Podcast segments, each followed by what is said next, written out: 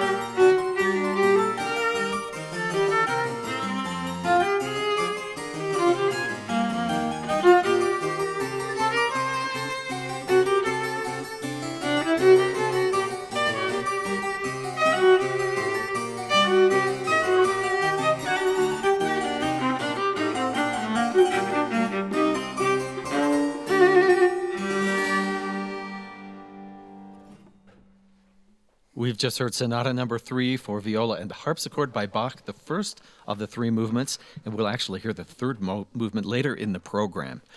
I'm Steven Kapp Perry. You're listening to Highway 89, where it's Viola Day. And we have so many violas here. If only we had someone who had written a master's thesis on the history of the viola. Viola d'amore. D'amore, and we do. This is Gordon Childs. Gordon has worked in public school systems. He's taught at colleges. And where did you first find out what an, uh, a viola d'amore was? I was a graduate student at BYU at B- in 1952. I took a graduate music history class with Dr. with Professor Wakefield. Wakefield gave us each an instrument out of the Baroque period. He said, You're going to learn to play it. I was the principal viola in the symphony. He said, You're going to play the viola d'amore. I'd never heard of the thing. He handed me the instrument, and from that point on, I have been a viola d'amore player. And in 1982, I hosted the first international congress of viola d'amore players at the University of Wyoming. Do I dare ask how many viola d'amore players there are in the world today?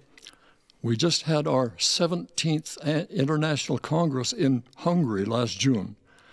And in the town of Kaposvar, we had about 36, 37 players there. But in the list, we have over 300 to 400 people around the world.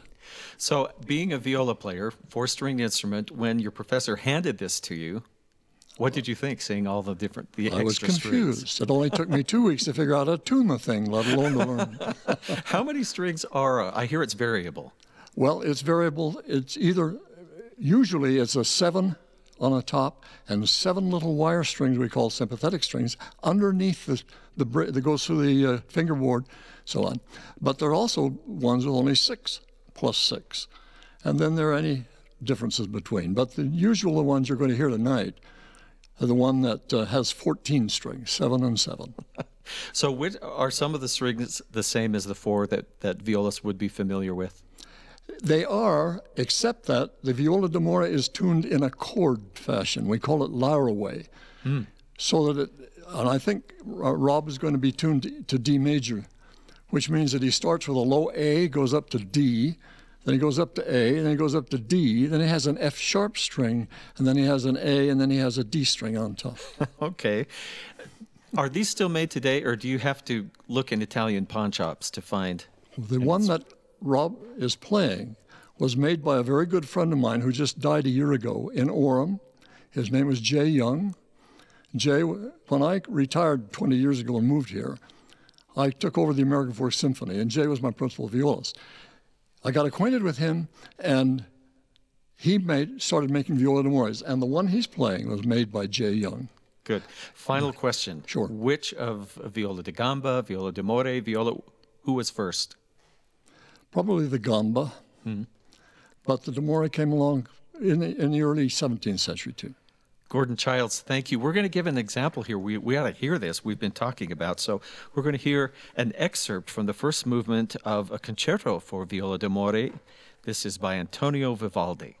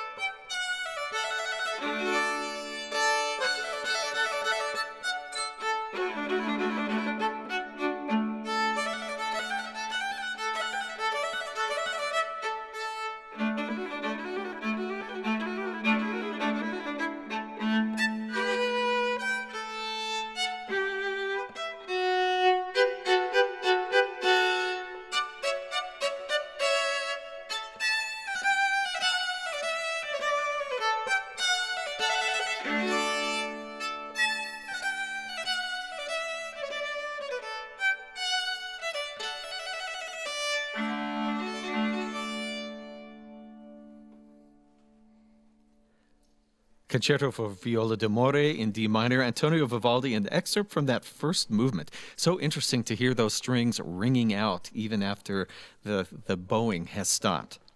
Uh, Dr. Pamela Palmer Jones. Pam, you're the coordinator for musicianship at the U of U School of Music, and you teach several subjects in the department. Uh, do you have to have your own harpsichord in your house to be able to be a harpsichordist? No, I don't have my own actually. you just have to have access. yes, and the University of Utah owns three of them. Well, w- we had a lot of fun today. In fact, I saw a picture of how you had to pack the harpsichord into your car, and it wasn't a minivan, and the keyboard was within an inch of, of the hatchback. And from what I could see, it looks like, and I think this is the technical term, the pointy end. The pointy end, yes. was wedged right in between the driver and the passenger, so it barely fit. That's correct. Um, Dr. Baldwin, Rob was driving, and he couldn't really move his right arm very much. but, officer, it's a harpsichord. Mm-hmm. I couldn't move. okay. Uh, we, there was a harpsichord before there was a piano. Correct. And I'm just wondering uh, if, if, I understand, it's always plucked. There's mm-hmm. something that plucks the strings, and originally those were quills from chicken feathers. Or from is that how it always was with feathers? Um, it, it's possible in the early days, but they, they refined their methods and, and used other materials in, instead later on. Now they have some sort of um, plastic or something that they use for the the um, plectra. And so you have, don't have to carry a chicken. You don't have to carry. A, you don't have to have your own fowl in order to get your quills.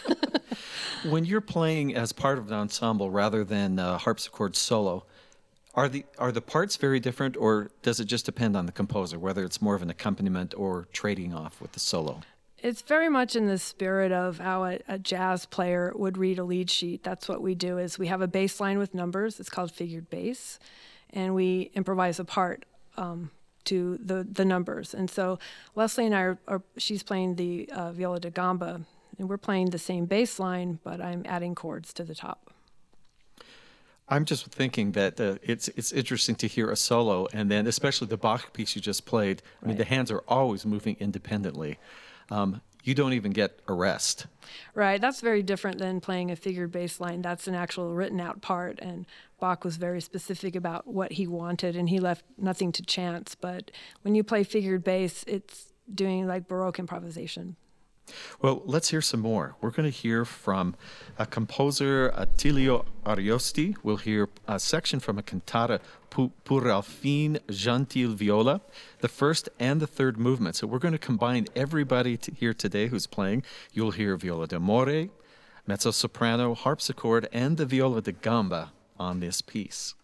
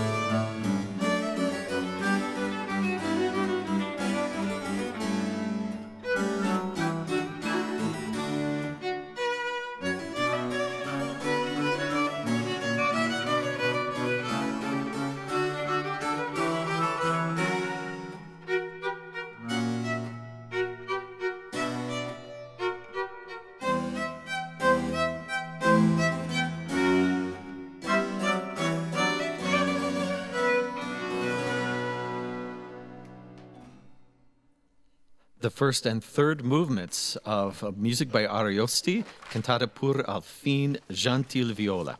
He could sing, they say. He wrote drama, he played cello, but he said by far his favorite instrument was playing the viola d'amore. In fact, he wrote 21 different solo sonatas for the instrument. You're listening to Highway 89 live from Studio 6 at BYU Broadcasting.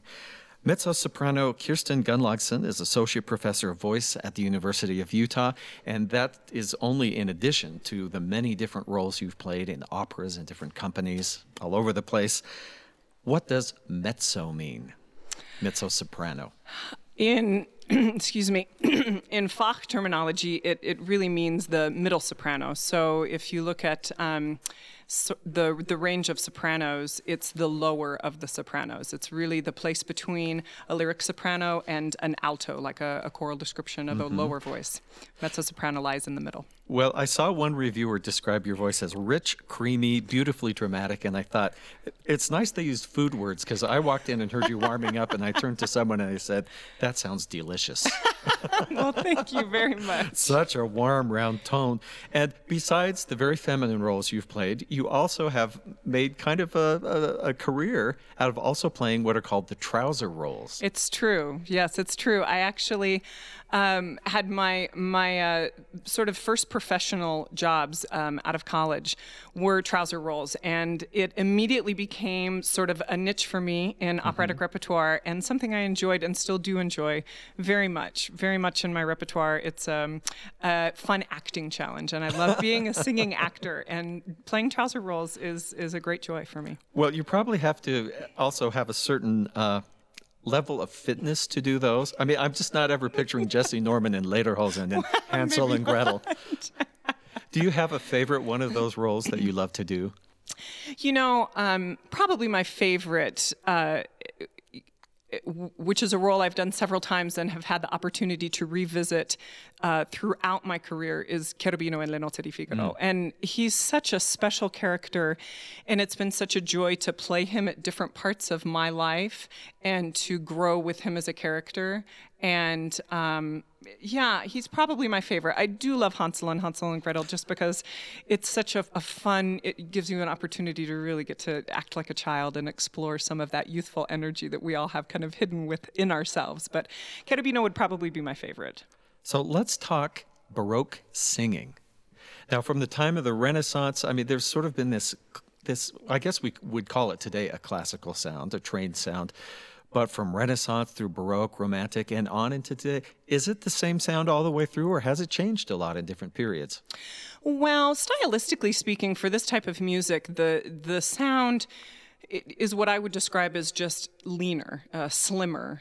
Um, I think that in the approach of this, um, there's often just a straightening out of the tone in different places. Um, uh, trills and ornamentation are a little bit different, and I think as uh, you know, sort of vocal style changed um, as we got into more romantic music, and later the the voice had an opportunity to be a little bit more lush and to be a little bit more hmm. open mm. and to be a little bit more free. And with Italian, um, uh, more uh, you know. Um, grand opera Italian writing, we got into things like you know delicious portamenti and and and more legato and and things like that. And so this style of music is what I would say just a little bit more clean, a little bit more slim, a little more lean. Okay, controlled maybe. Maybe a little bit controlled. Absolutely, yeah. I, I think that that's a good word to describe it. Yeah.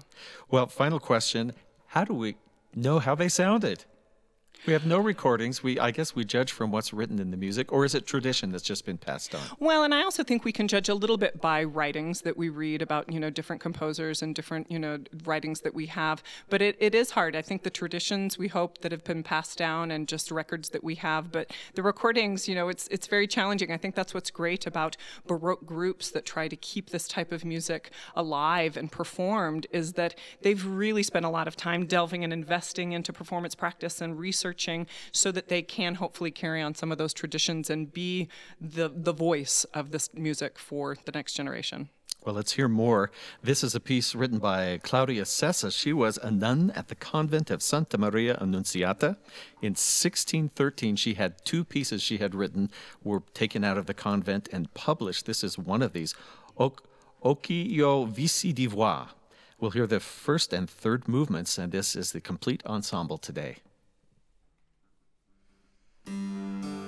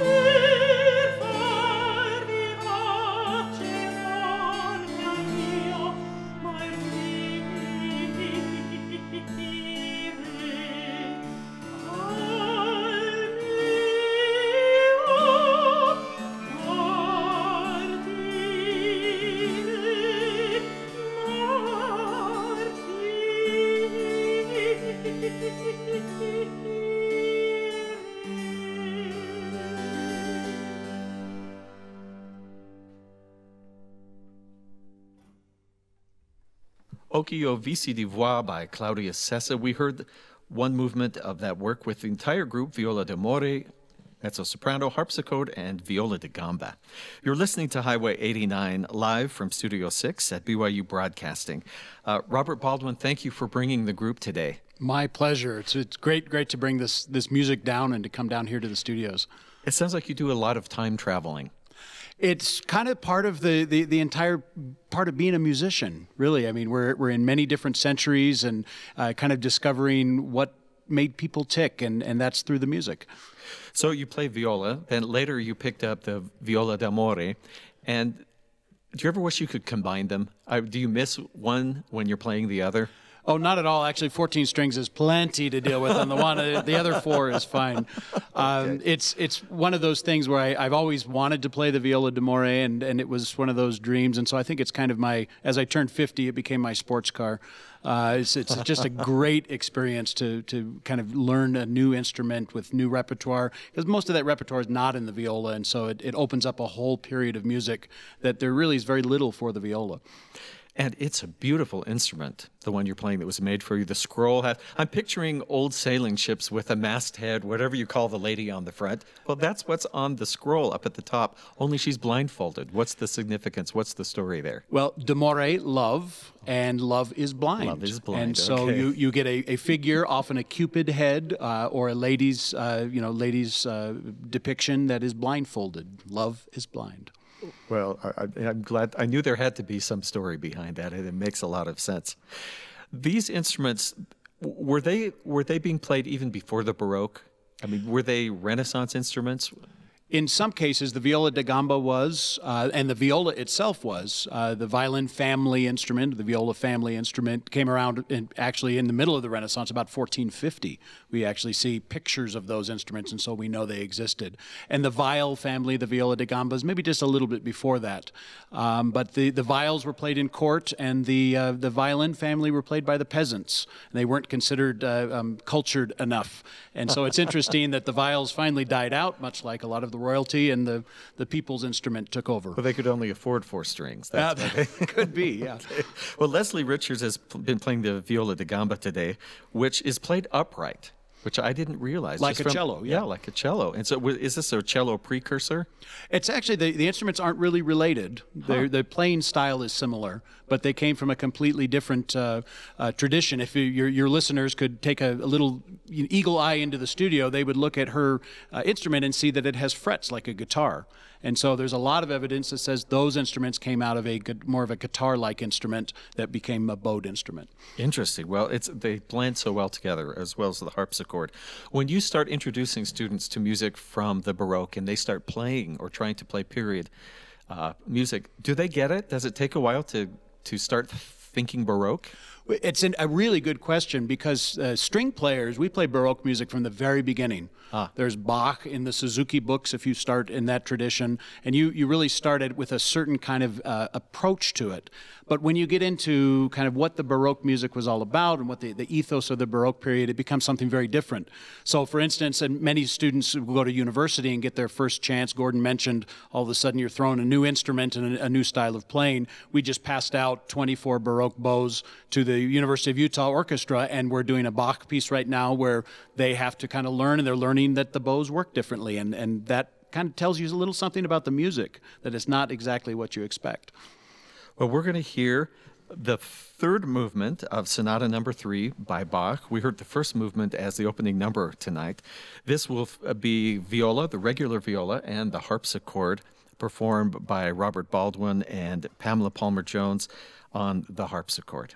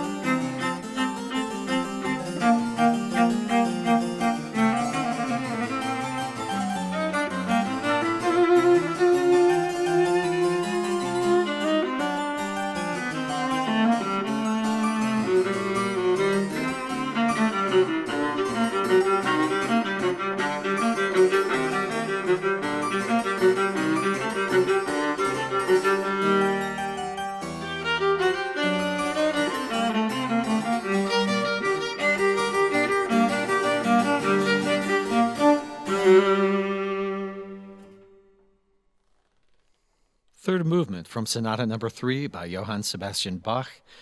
That was performed by our guest today, which concludes this edition of Highway 89. We have loved taking a journey back to the Baroque era with period instruments. Many thanks to Dr. Robert Baldwin, Director of Orchestral Activities and Professor of Music at the University of Utah, for providing such excellent performances. The musicians have been Robert Baldwin, viola and viola d'amore, Pamela Palmer Jones, harpsichord, Kirsten Gunlogson, mezzo soprano, and Leslie Richards, viola da gamba. Thank you to each of you. Don't forget, we love to hear from you, our listeners. Send your comments and questions by email to highway89 at byu.edu. Highway 89 is a production of BYU Broadcasting in Provo, Utah. The recording engineer is Mark Waite, and our producer is Jackie Tataishi. I'm Steven Kapp Perry. Thanks for listening.